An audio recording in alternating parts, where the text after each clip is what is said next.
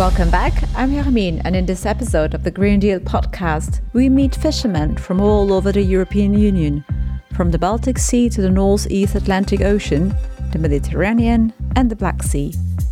In Europe, fish consumption has doubled in the last 50 years, thanks to a growing awareness that eating fish is healthier and more environmentally friendly than eating meat.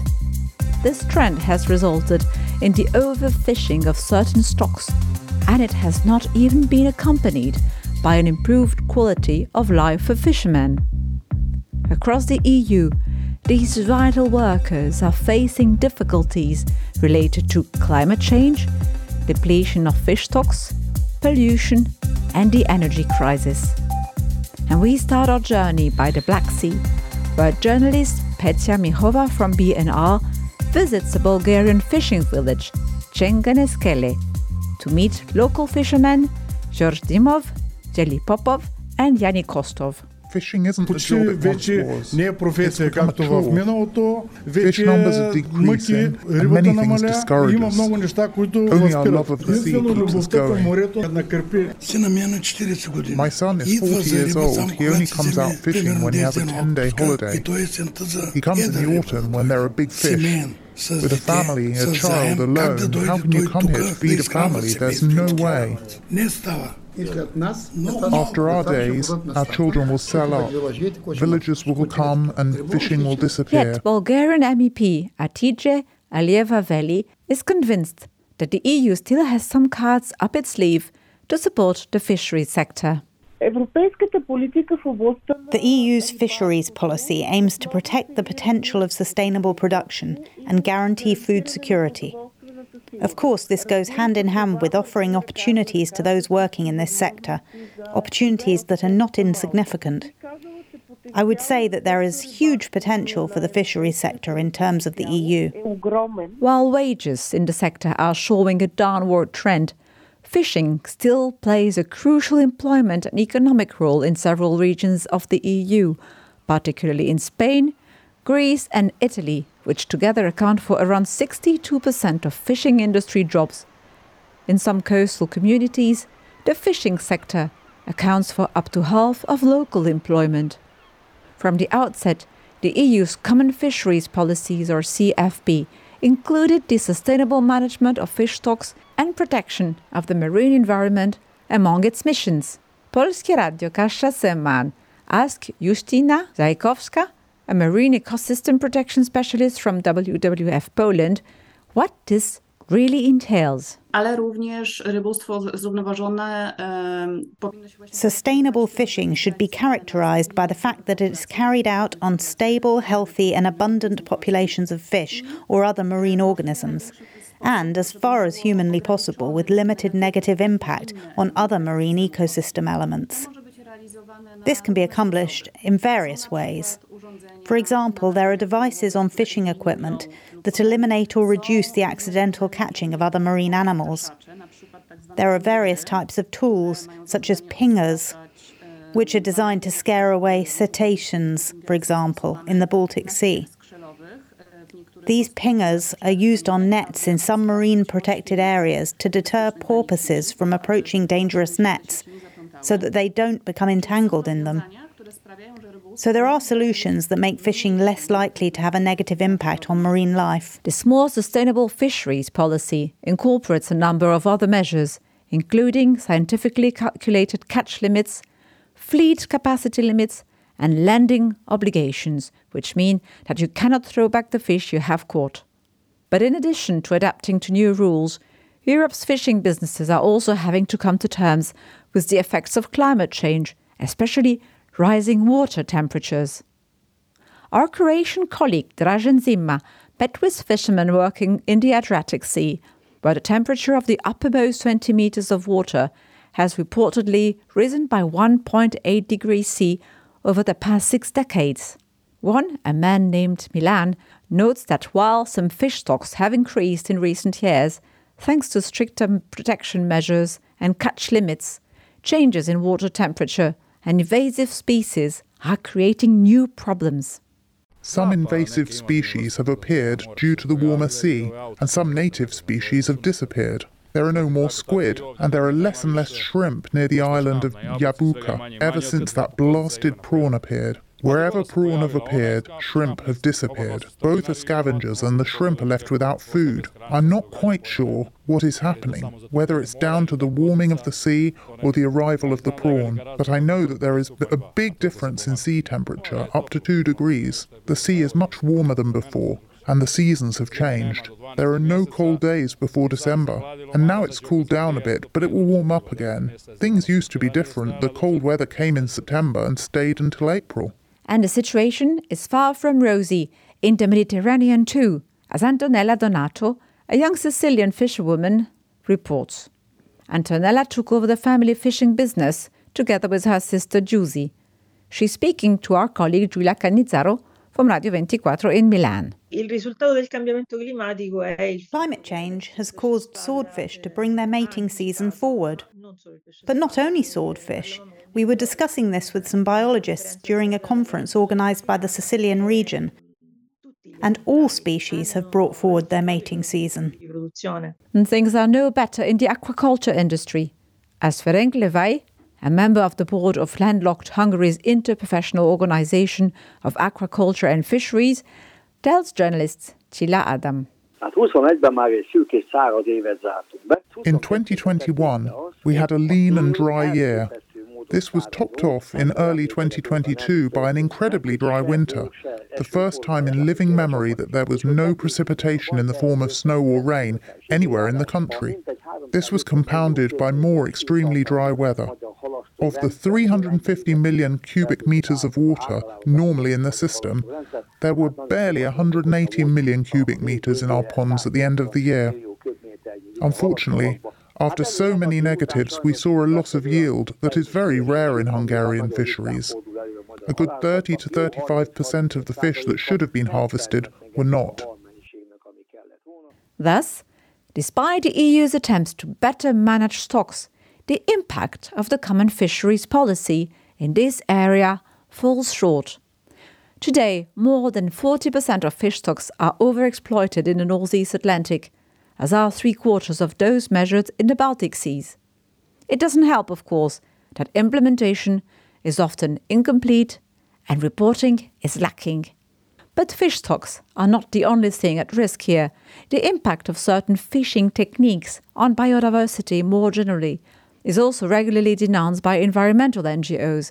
In the 2 months between the end of December 2022 and February 2023, more than 400 dolphins were found washed up on the coast of France alone. This excess mortality is being caused by the use of high nets, with bottom trawlers raking the seabed and swallowing everything in their path. The EU has now slated a ban of bottom trawling in all marine protected areas by 2030. Meanwhile, some young fishing professionals are already rethinking their fishing practices. Antonella Donato, who we met earlier, uses traditional boats, known as feluccas and trammel nets. She and her sister also combine fishing with fishing tourism, offering visitors the chance to rediscover ancient maritime traditions. Well, fishing a swordfish using a harpoon from a felucca is highly sustainable, not only in our opinion, but also according to the EU and the ministry. This is not only because we obviously target one fish at a time, since in a day we can end up fishing a second one and a third one.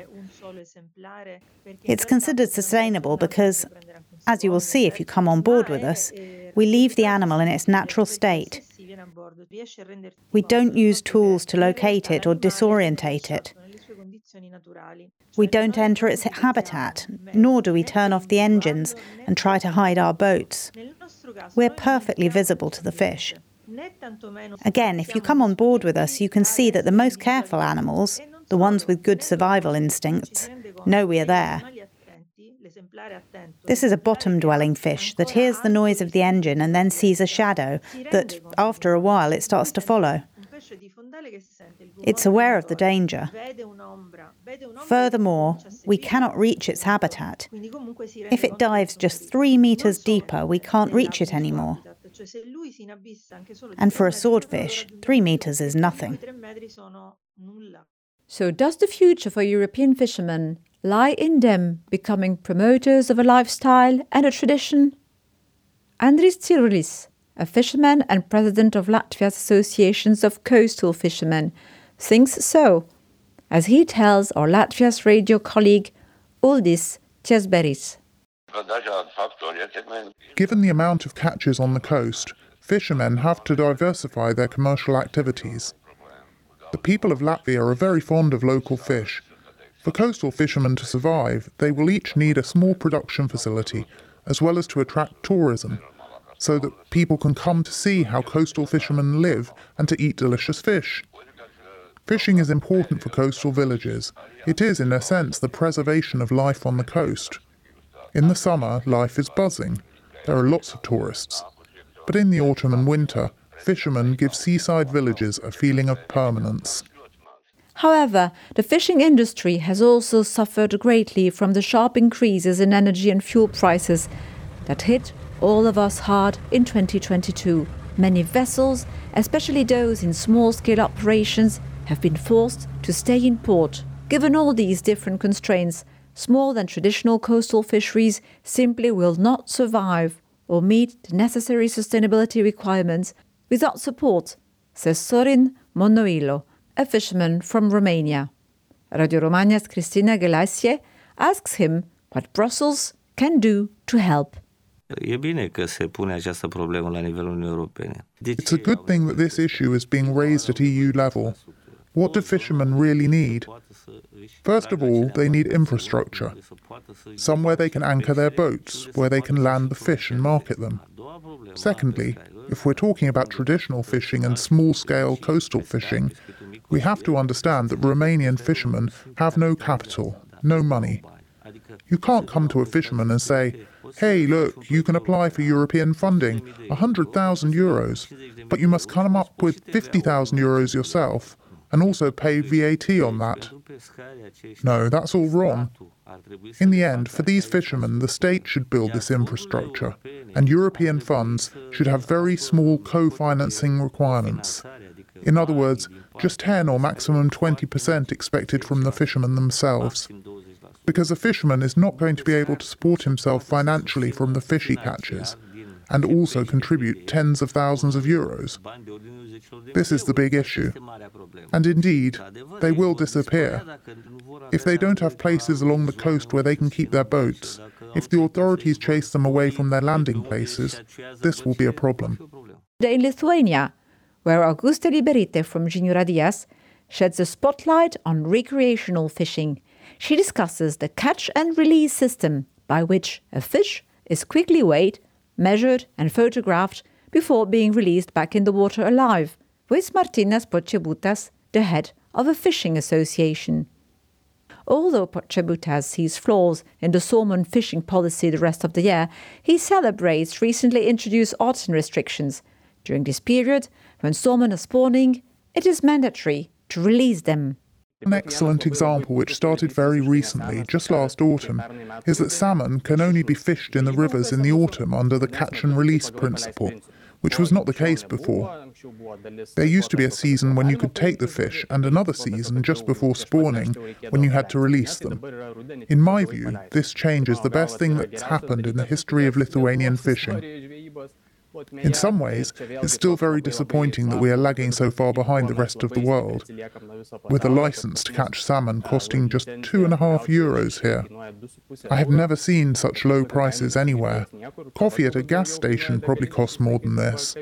For that price, you can take away a huge fish weighing 10 to 20 kilograms just to eat it, a fish that travels some 500 to 600 kilometers to spawn, one that will leave descendants, one with enormous value in terms of recreational fishing and everything else. This used to be possible in the autumn too, but it isn't any longer. Now these fish are allowed to spawn.